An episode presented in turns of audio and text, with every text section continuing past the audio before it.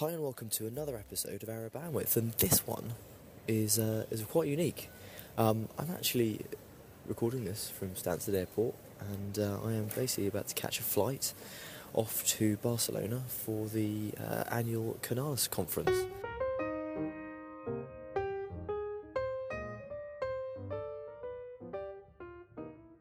Now, for those of you who don't know what Canalys is, it's essentially a channel um, analyst firm who put on every year a conference where all sort of senior execs from the channel can go and, and, get the latest insight and the latest understanding of what's going on in the channel.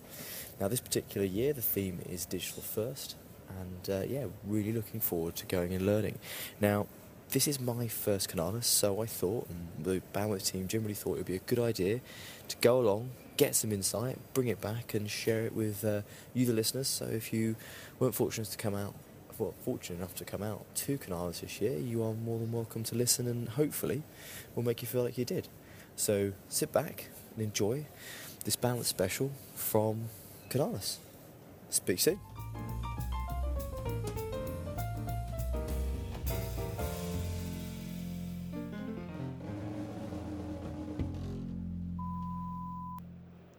So, end of day two of Canalys. Uh, day one was a bit of a travelling day and uh, a couple of meetings, but day two really has been the, the meat of the show. It's been absolutely fantastic. Um, keynotes have been brilliant. We've seen uh, we've seen Michael Dell being uh, been put on the spot, which was quite uh, quite a sight to behold. I'm going to be completely honest with you. Um, Steve Brazier, who's the CEO and the founder of Canalys, uh, essentially gets the guys up on stage and then grills them for an hour, believe it or not, um, about their business. Uh, I think there was a few a few off-topic questions, and one of the best things uh, about the Canalys show is it's driven and powered quite uh, quite centrally by an app, uh, an app on your iPhone. And essentially, the app allows you to not just uh, understand what's going on and check out your agenda, but also to actually interact in real time with um, with what's going on stage. On stage. So we were able to actually ask questions, um, candid and and at times uh, quite telling questions. Um, and Steve, oh, and by the way, you can also vote for the questions that you want to be asked, asked and answered by the people on stage. And uh, and Steve reads them out, and uh, essentially they they sit, and it's sort of a one to one, but with a thousand other people in the crowd and uh, and yeah, they they answer the questions, and, and yeah, there was it was quite a no holds barred, uh, very grown up um, session. So yeah, very much enjoyed. Uh, one of the highlights for me was actually Steve's keynote. Um, so we'll find out a lot more about Canalys and what it is and uh, and who they are tomorrow because we're actually interviewing Steve as part of the podcast, but. Uh, he does a, a, keynote every year, uh, does an hour basically. He's a, a very, very good analyst and essentially gives Canalys' view of the channel and the IT industry um, over the last sort of uh, last 12 months, and also looking into what the next the next sort of 12 months might hold. Um, some of the real things that stuck in my mind at the back of that were he'd he'd sort of uh, noticed because obviously when you register for Canalys, you put down sort of what type of business, what your organisation does. And one of the things that he had um, he had noticed was that the business um, type of the people registering for Canalys had uh, he'd seen a massive spike in uh, people calling themselves MSPs, who may have the previous year called themselves um, VARs. So really interesting change. I think in general the market is moving more towards that service provision um, integration type world, and uh, yeah, so end of day two looking forward to the gala dinner tonight, and uh, and yeah, and then the start of uh, of day three, and we'll see what that holds. Speak soon. Cheers.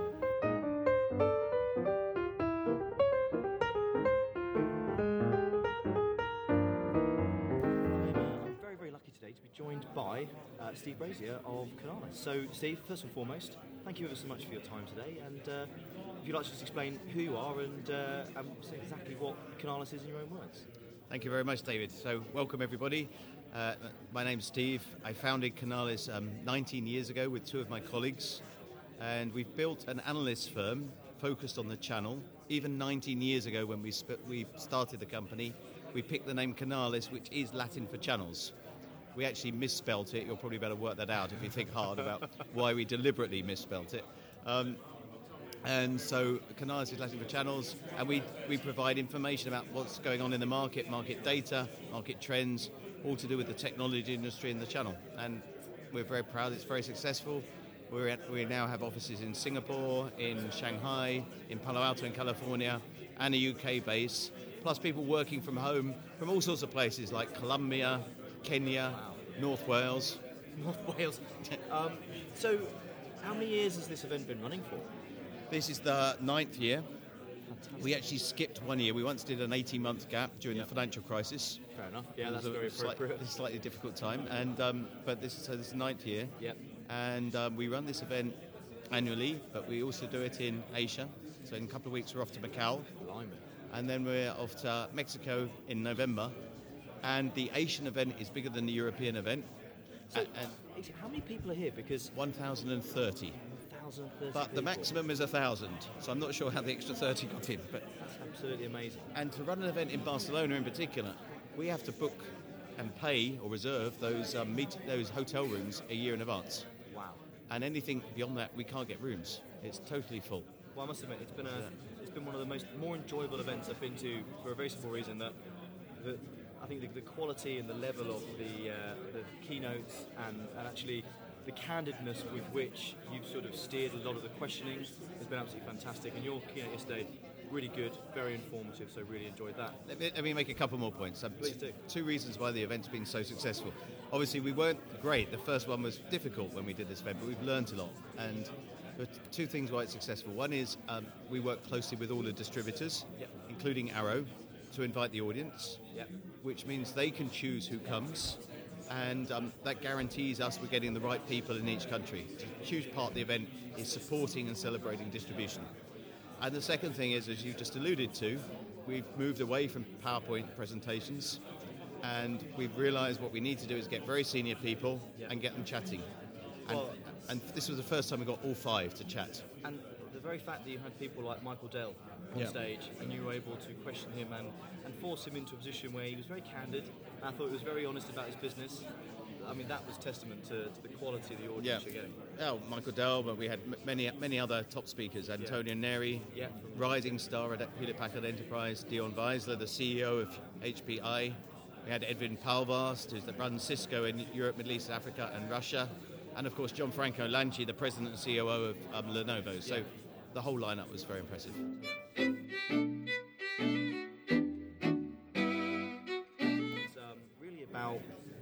See the role and the future of the channel being. Now, obviously, this conference is all about embracing digital. So, first and foremost, the question: Why the uh, why the name? Why the sort of why the theme for this particular conference being around you know, embracing and sort of and actually embracing, moving forward with the digital first? Okay.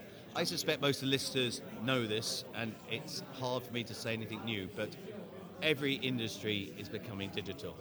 And um, there are examples from everywhere. People talk about all those examples. When, I, when we talk, we try and pick profitable examples. So we don't mention Uber or Airbnb on stage uh, because we want to talk about bi- real business successes, not venture capital backed bubbles.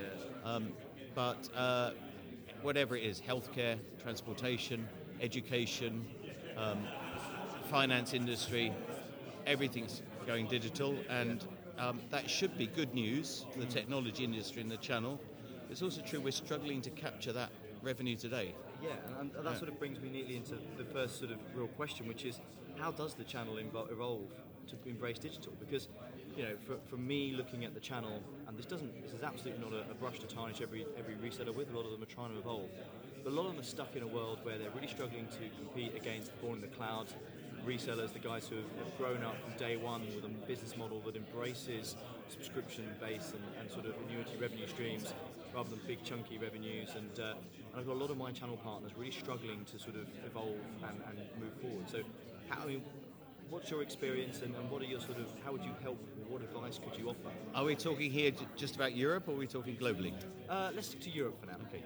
Um, so I, sorry to correct you, but we don't really agree with that question. Um, There aren't many um, born in the cloud partners in Europe, Okay. and um, there aren't many successful born in the cloud partners. It's a myth. Um, there, there are some in the US, which is hence my question. But even uh, you know, the most famous one that everyone was quoting in the US, Cloud Sherpas, Yeah. sold out to Accenture, and I'm sure never made a profit. So it was bubble talk, all of this board in the cloud. The channel is doing really well selling cloud services. Yeah. And um, what I try to say on the stage is wh- where the success is, is those partners who are able to offer a broad portfolio and meet all their customers' needs, from managing a printer to providing software as a service to providing hosting services, wireless networking, security, the whole works. Those are the partners that win. It's not so it's not against new born in cow partners. It's also not really against new MSPs appearing from anywhere. Most of those are struggling. It's channel partners who set up a managed services business that are winning. Um, so that's first point. So, and I'm not sure that I agree that, that you use the word channel struggling.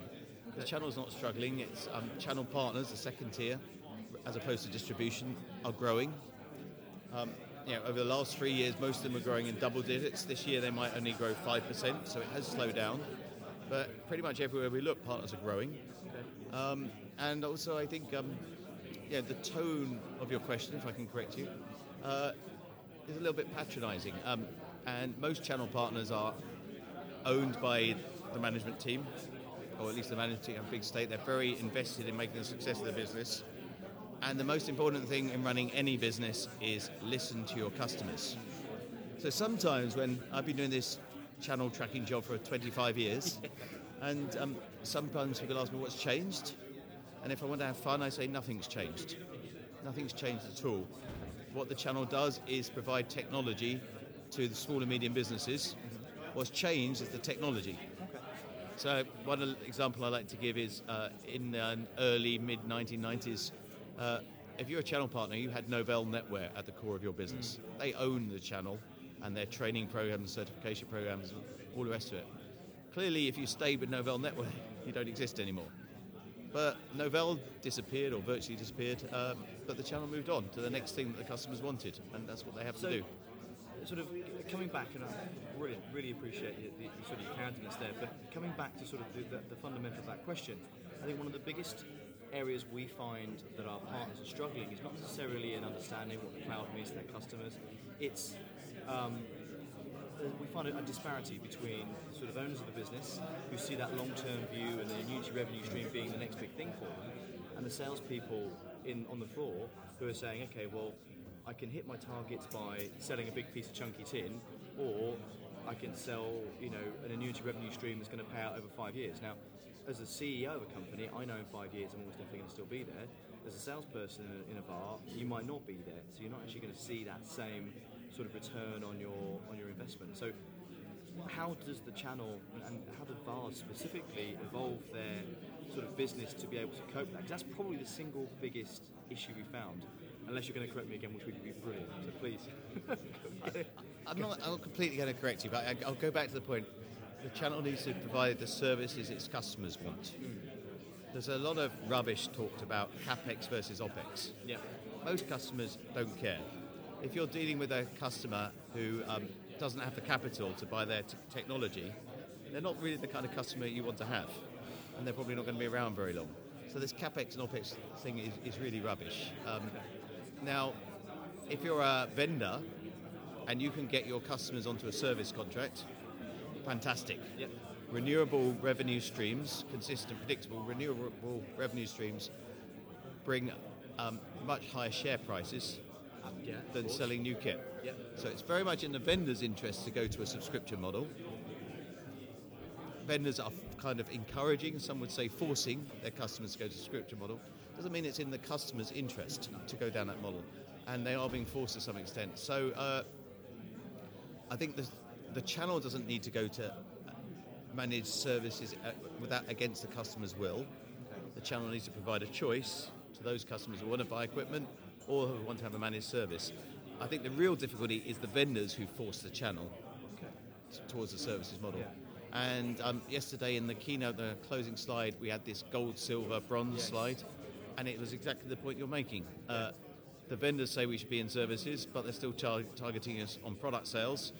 How do we set incentive schemes? the rest of it? That is the number one challenge today. that's Yeah. exactly the sort of the point I'm trying to get to is how do we flow that down into the resellers? Because, as I say, it, it's, it's the disparity between what people want and actually what's going to keep the lights on. And this, Yeah. I suppose, is where the myth of the Born in the Cloud guys comes from. Because the Born in the Cloud guys got their business model sorted from day one to be able to, to No, almost none of them make any money, so I wouldn't say they've got the business model sorted at all. Perfect. That works Uh, for me. yeah. Right, you heard it here first. Uh,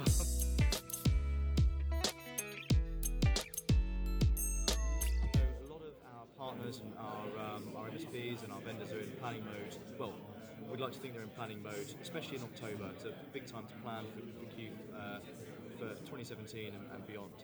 So, where do you see the opportunities to invest as a, as a VAR or an MSP?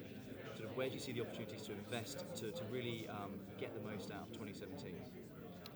I think uh, it's a hard question. Yeah. I'll try and explain why. Uh, the if we call it, I don't really like the word traditional, but if we call it the classic um, channel model, you sold hardware, server storage, networking, PCs, whatever, Yeah. to your customers, and it didn't really matter which industry your customer was in. The solution was pretty similar. Um, as that becomes a smaller part of the overall mix of technology industry, I think it's becoming more important to focus on the industries your customers are in Yep. and understand those needs. So it's quite hard to say in a podcast like this what everyone should do because depending which vertical you know Yeah. is, is what you should be focusing on. Um, but some of the things we have talked about in the past uh, are things like recruit developers, deliver apps for your customers, deliver apps to your internal people, possibly from a sales enablement point of view, for example, and um, try and become a digital company yourself. Live and breathe it. People who have the developers will be the kings of the future, or are already the kings of today. Um, and as technology goes everywhere, you're using great technologies for this podcast. Uh, the ability to sell solutions goes everywhere Yeah.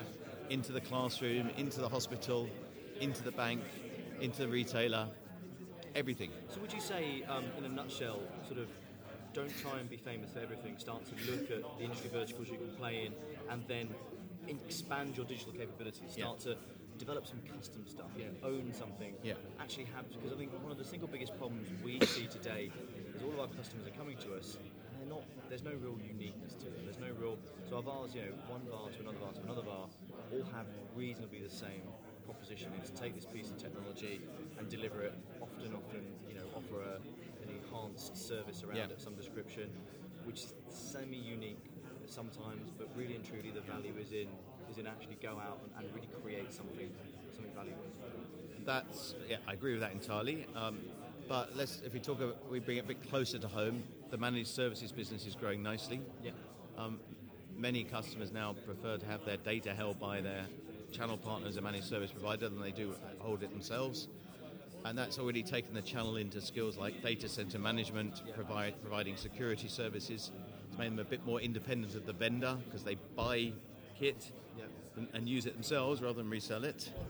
Uh, but the interesting thing, and it um, is a really important point, regulation and compliance still matter to a lot, a lot of businesses. And therefore, again, focusing on the vertical and your country you're in, your ability, and particularly with EU GDPR coming in next year, um, your, your, your strength can be having a solution that's stamp of approval for the industry sector you're serving. And that's a differentiation. yeah, I mean, very quickly on that note around GDPR, how do you see the channel embracing that piece? Because it's not just about technology, it? It's about ensuring you know, risk compliance, Yeah. um, and then it's continually uh, sort of monitoring and ensuring that piece going forward. I mean, what do you see? Channel partner, how the hell do they evolve to be that, to be a, a trusted partner in, in GDPR? I mean, that's got to be a quite a task. And as I said on stage yesterday, security is the fastest growing, the only significant sector of the industry that's growing right now. So security itself is a good place to focus, and um, I imagine that will continue because there seem to be more and more hacks rather than less and less hacks. um, so security is absolutely a, a hot place to be. EU GDPR, uh, the legislation is well written, well thought out. Um, and absolutely the right thing to do from the point of protecting the customers Yep. and making it clear who's responsible for what. But it's new law. It hasn't been tested in court, and it's difficult at this stage to know how serious it will be. Yeah, how serious it will be implemented or not. Because one of the Uh, things, um, so we just we actually had a podcast on GDPR that actually went out a couple of weeks ago, and um, one of the things that we discussed was, you know, okay, so you're a you're a, a US organisation, so take Arrow for example, because parts of our business touch the European European markets. Does that mean all of Arrow's organisation needs to be GDPR compliant? Just in case there's data held in, you know, Denver or, or, or Colorado somewhere, how far-reaching could this this be? Uh, it, it may well end up being global, Yeah. or it may well be global everywhere except the US, and there's some treaty with the US in some way. Um, Ah, okay. But again, the European Union is leading the world in this regulation, so they they definitely try. Their, their, their will and their desires are absolutely correct. Um, the implementation we'll have to see. Uh, so almost certainly for Arrow, you, you'll need to comply globally, and if you've got any European data outside Europe, you'll definitely have to comply globally. Yeah, I mean, it will be the new standard. Yeah, I must admit, one of the, one of the things that we, uh, when we, when we went a little bit left field with the, with the conversation with one of our GDPR experts, um, we did start saying, well, if we are out of the EU, is there the opportunity for, for the UK to become the Swiss bank of data almost? You know, and skirt the river? Another conversation Well, for another day. Uh, I think it's more likely Switzerland becomes that than the UK, and you know already some big big partners have invested data centers in Switzerland for that purpose. Really? Yeah, absolutely. So I think it's that's more, it's more likely to be a Swiss industry, but the UK will almost certainly have to comply with the EU GDPR uh, because if they're holding any European data, they have to comply. Yeah. Um, like with a lot of things about Brexit, you'll probably find that UK ends up adopting pretty much identical laws because otherwise they won't be able to trade. Yeah, Uh, that makes perfect sense.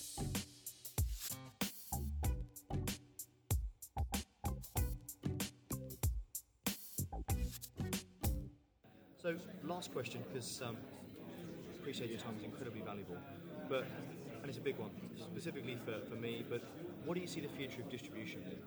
Simply because as we go further and further towards cloud and services, hmm. and we have less and less to traditionally distribute in a very traditionally distribute. How do you see the role of the distributor evolving and changing, and what is the what do, what do you see the future of distribution being? I kind of give the same answer as I did about the channel partner. I don't think distribution has changed really in 20 years. Um, what it does is it gets products and services from A to B very efficiently with good service, good support, credit management, all the rest of it. Yeah. The products obviously change, Yeah. but the core fundamental hasn't changed. Now, you know, so before that, you know, the distributors say, well, oh, how much they've changed. I think um, what's, what will change is the products they sell. So, for example, we had huge growth in distribution the last three or four years. Not Arrow, but the, the, the broadliners, based around smartphones Yeah. and how that switched to distribution as the most efficient route to market in most countries. And there will be new technology that distributors sell. For example, robots, consumer robots, commercial robots. Okay. 3D printing is coming. Um, there will be a, uh, probably a big uptake in may- maybe healthcare but will become digital, digital and go into an IT distribution model. And I would predict that within five years, distributors are selling cars. Cars maybe maybe maybe made by Apple, and the car industry can come to distribution. So, and by the way, autonomous vehicles are not just about selling a product. No, no, no, about It's about managing a fleet, doing all the data, doing all the analytics around the fleet. So distribution will be absolutely fine. It will just move to the new areas of growth that are technology centric. So my next question was going to be something along the lines of how do you see us evolving our value and how do you see us evolving our sort of um, you know, what we offer as value-added services, but we're distributing cars now, so it doesn't matter. Well, I tell you what, that was the most left-field way to finish a podcast I've ever had. So, Steve, I really can't thank you enough for coming on. Really, really appreciate it. Didn't think we were going to get you, but thank you so much for coming along, and uh, yeah, enjoy the rest of the conference. I enjoyed it too, and I think you're doing a good job. Well done. Thank you very Thank you. much. Cheers, Steve. Thanks.